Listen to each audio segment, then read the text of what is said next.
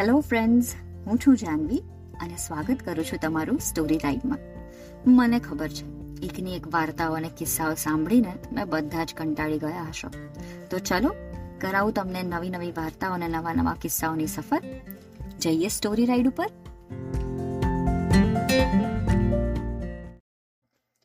આજની આપણી વાર્તાનું નામ છે સોનાનો થાળ. અને આ વાર્તા લખી છે શ્રી હરભાઈ ત્રિવેદીએ. તો ચાલો વાર્તા શરૂ કરીએ. એક જમાનામાં બોધિસત્વ ફેરિયાનું કામ કરતા હતા. ગામમાં શેરીએ શેરીએ રખડીને ત્રાંબા પિત્તળના વાસણોની ફેરી કરતા અને જરૂર પડ્યે ભંગાર પણ લેતા. તે જ ગામમાં તેમના જેવો એક બીજો ફેરિયો પણ રહેતો, પરંતુ તે બહુ લોભી અને લાલચુ હતો. એક વખત આ બંને જણા કોઈ એક શેરીમાં ફેરી કરવા માટે નીકળેલા. ત્યાં એકઠા થઈ ગયા.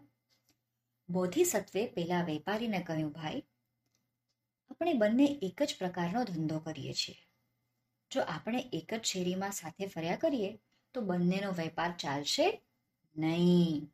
માટે આપણે શેરીઓ વહેંચી લઈએ અને દરેક પોતપોતાની શેરીમાં ફરે તેમ કરીએ. ભલે, લોભિયાએ કહ્યું પરંતુ બીજે દિવસે પાછી શેરીઓની અદલાબદલી કરી શકાય તે શરત કબૂલ છે? ભલે, મને કબૂલ છે. પરંતુ એક દિવસે એક જ શેરીમાં એક સાથે ન ફરવું, તે તો કબૂલ છે ને? કબૂલ છે. આવી શરત કરી બંને વેપારીઓ શહેરના જુદા જુદા લતામાં ફરવા લાગ્યા. હંમેશા સાંજે લતાઓ વહેંચી લે અને બીજે દિવસે તે પ્રમાણે ફરે. આ શહેરમાં એક વણિક કુટુંબ રહેતું હતું.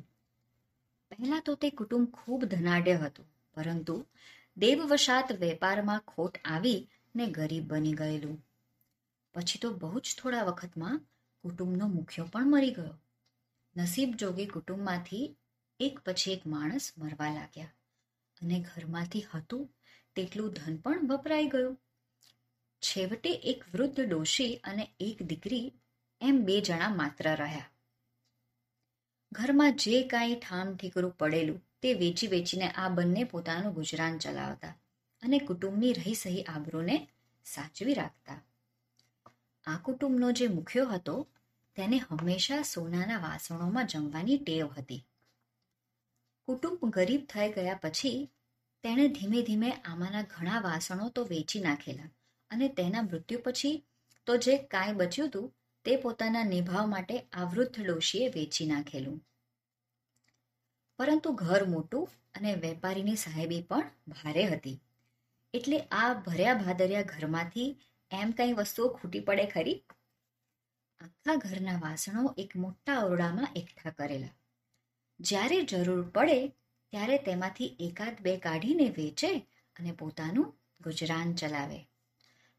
આ વાસણોના ઢગલાની અંદર સોનાનો એક મોટો થાળ રહી ગયેલો.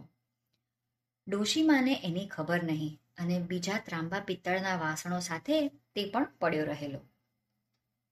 લાંબે ગાળે તેના ઉપર ખૂબ ધૂળ ચડી ગયેલી અને તે સોનાનો છે તેવી ખબરે ન પડે તેવો તેનો દેખાવ બની ગયો હતો.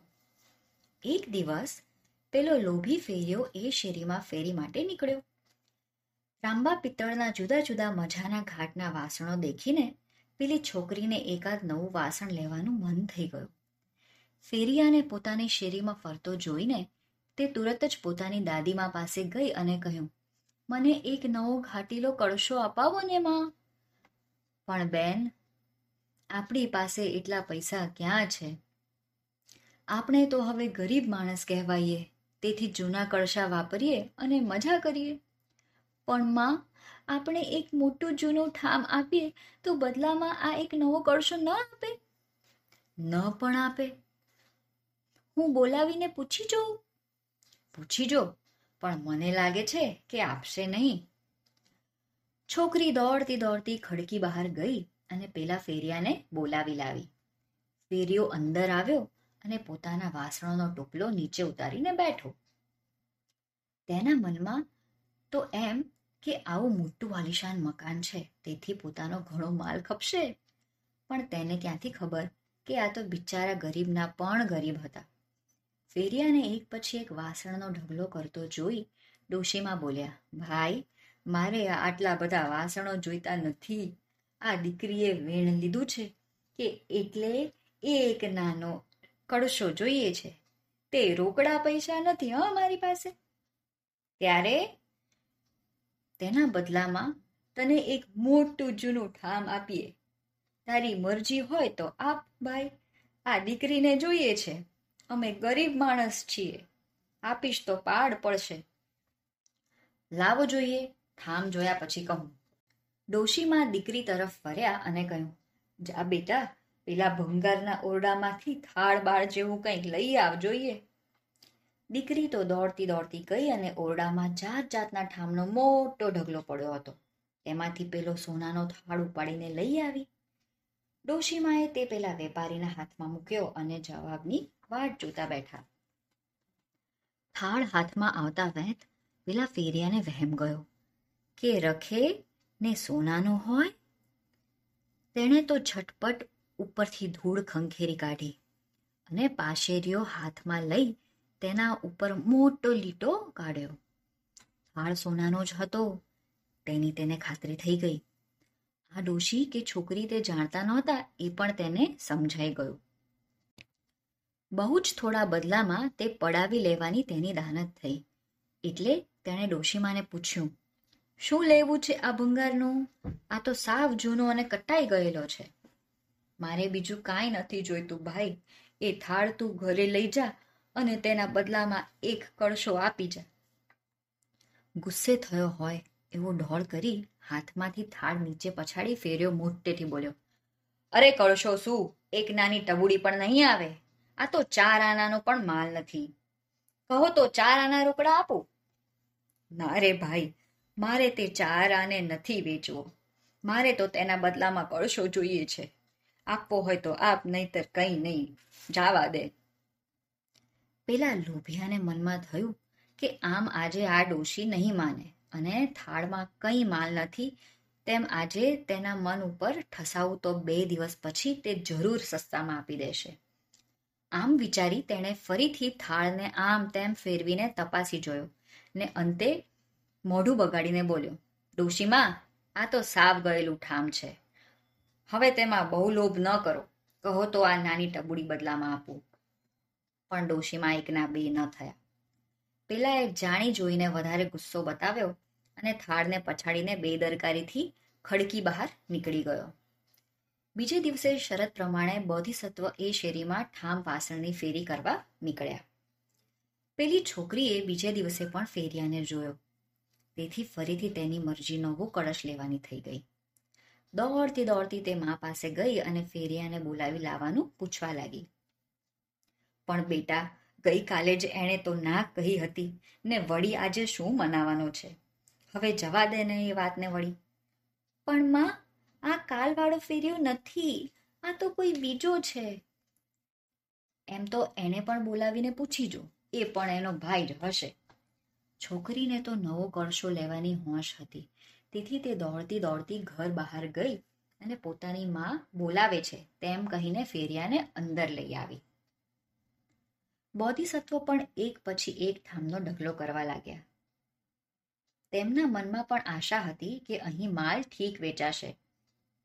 પણ ત્યાં ડોશીમાં બોલ્યા, ભાઈ, મારે આટલા બધા ઠામ નથી જોઈતા. મારે તો એક નવો કરશો જોઈએ છે. તે આ જૂના થાળના બદલામાં આપી શકતા હો તો આપો. આ તો મારી દીકરીએ વેણ લીધું છે. બાકી મારી પાસે તો નવા વાસણો ખરીદવાના પૈસાય નથી. આટલું કહીને તેણે છોકરીને થાળ લાવવાનું કહ્યું. દોડતી જઈને છોકરી થાળ લઈ આવી. ડોશીમાએ તે ફેરિયાના હાથમાં મૂક્યો. થાળ ઉપર નજર પડતાની સાથે જ બોધિસત્વ કળી ગયા કે આ થાળ સોનાનો છે. તેમને થયું, કહો ન કહો, પણ આ કોઈ ગરીબ થઈ ગયેલું ધનાઢ્ય કુટુંબ લાગે છે. આજે તેમને ભાન નથી કે આ થાળ તો ભારી કિંમતી છે. થાળને તેમણે ચારે કોરથી તપાસી લીધો. અને તે સોનાનો છે. તેની ખાતરી થતાં તેમણે ડોશીમાને કહ્યું, માતા, આ થાળ તો સોનાનો છે અને તેની કિંમત લગભગ એક હજાર રૂપિયા થવા જાય તેમ છે. મારી પાસે તો આટલા બધા પૈસા નથી. ડોશીમા તો સાંભળીને દિગ્મૂઢ બની ગયા. તેમને થયું કે આ ફેરિયો કદાચ પોતાની મશ્કરી કરતો હશે, તેમણે કહ્યું. પણ ભાઈ, ગઈકાલે એક તારા જેવો કોઈ આવ્યો હતો એ તો કહેતો હતો કે આની કિંમત ચાર આના જેટલી પણ નથી. તેણે ચાર આના પણ આપ્યા નહીં અને થાળ ફગાવીને ચાલ્યો ગયો. એમ કે, બોધિસત્વએ કહ્યું, પણ માજી, આ થાળ સોનાનો છે અને તેની કિંમત ખરેખર હજાર રૂપિયા જેટલી છે. ભાઈ ડોશીમાએ કહ્યું, થાળ તો કંઈ સોનાનો નહોતો, પરંતુ તારા જેવા ભલા માણસના પગલાથી તે સોનાનો થઈ ગયો હશે.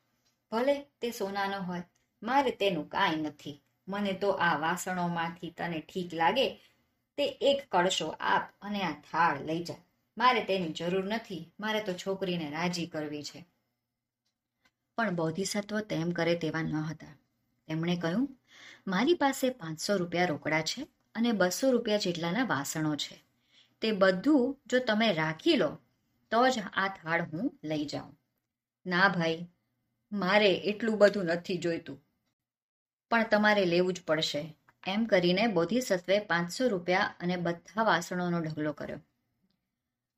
ઘણી આનાકાની પછી ડોશીમાએ તે સ્વીકાર્યું અને આખરે તેમાંથી દસ રૂપિયા રોકડા તથા પોતાના ત્રાજવા તોલા અને સોનાનો થાળ લઈ બાકીનું બધું ત્યાં મૂકી બોધિસત્વ ચાલ્યા ગયા. બીજે દિવસે પેલા લોભિયા ફેરિયાથી રહેવાયું નહીં. તેથી શરતનો ભંગ કરીને પણ સાંજના વખતે તે શેરીમાં પાછો આવ્યો અને કહ્યું લાવો હવે પેલી થાળ. તેમાં માલ તો નથી, પણ તમારી છોકરીની દયા આવે છે, તે લ્યો આ કળશો. લુચ્ચા, લોભી, ડોશીમાં તાળુક્યા મને છેતરી જવા ધારતો હતો તું? એ થાળ તો સોનાનો હતો, બિચારો પેલો ફેર્યો, આવ્યો, ત્યારે જ મેં તો જાણ્યું. ચાલ્યો જાયથી એ થાળના તો મને હજાર રૂપિયા ઉપજ્યા છે. ડોશીમાએ બધી હકીકત આ લોભી ફેરિયાને કહી દીધી. અને તેની લુચ્ચાઈ માટે ખૂબ ઠપકો આપી તેને હાંકી કાઢ્યો. લોભી ફેરિયો મનમાં પામી ગયો કે નક્કી આ કામ બીજા ફેરિયાનું જ છે. હાથમાં આવેલું ધન આમ એકાએક ચાલ્યું ગયેલું જોઈને તે ગાંડા જેવો થઈ ગયો. તેના મનમાં બોધિસત્વ ઉપર વેર લેવાના વિચારો આવ્યા અને પોતાના બધા ઠામ ડોશીમાના ઘર પાસે ફેંકી ગાંડાની માફક તે બોધિસત્વ પાછળ દોડ્યો. બોધિસત્વને આ લોભી ફેરિયાના સ્વભાવની અને તેની વેરવૃત્તિની ખબર હતી. તેથી એ તો સોનાનો થાળ લઈને પોતાના ગામ તરફ ચાલી ગયા હતા. લોભી ફેરિયો બોધિસત્વની શોધમાં આખું ગામ ફરી વળ્યો. પણ એ ક્યાંય મળ્યા નહીં. તેથી તે બહુ નિરાશ થયો અને મન ઉપરનો કાબુ હોઈ બેઠો. ગામની શેરીએ શેરીએ અને ચોટે ચોટે તે ગાંડાની માફક રખડવા લાગ્યો. ન રહ્યું તેને ખાવા પીવાનું ભાન કે ન રહ્યું પહેરવા ઓઢવાનું ગામના લોકો તેને ગાંડો ગણીને તેની દયા ખાવા લાગ્યા.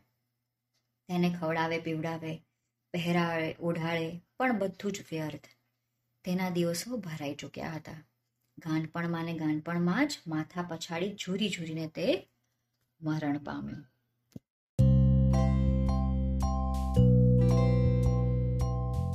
તો જોયું મિત્રો વધારે લાલચ કરવાથી શું થાય છે તે? તો આપણે પણ કોઈને છેતરવાના નહીં અને વધારે લાલચ કરવી પણ નહીં. કારણ કે એ લાલચના લીધે આપણે ક્યારેક એવું પગલું ભરી લઈએ છીએ જેનાથી આપણને જ નુકસાન થાય છે. તો ધ્યાનમાં લેજો અને સાચવજો. આવજો!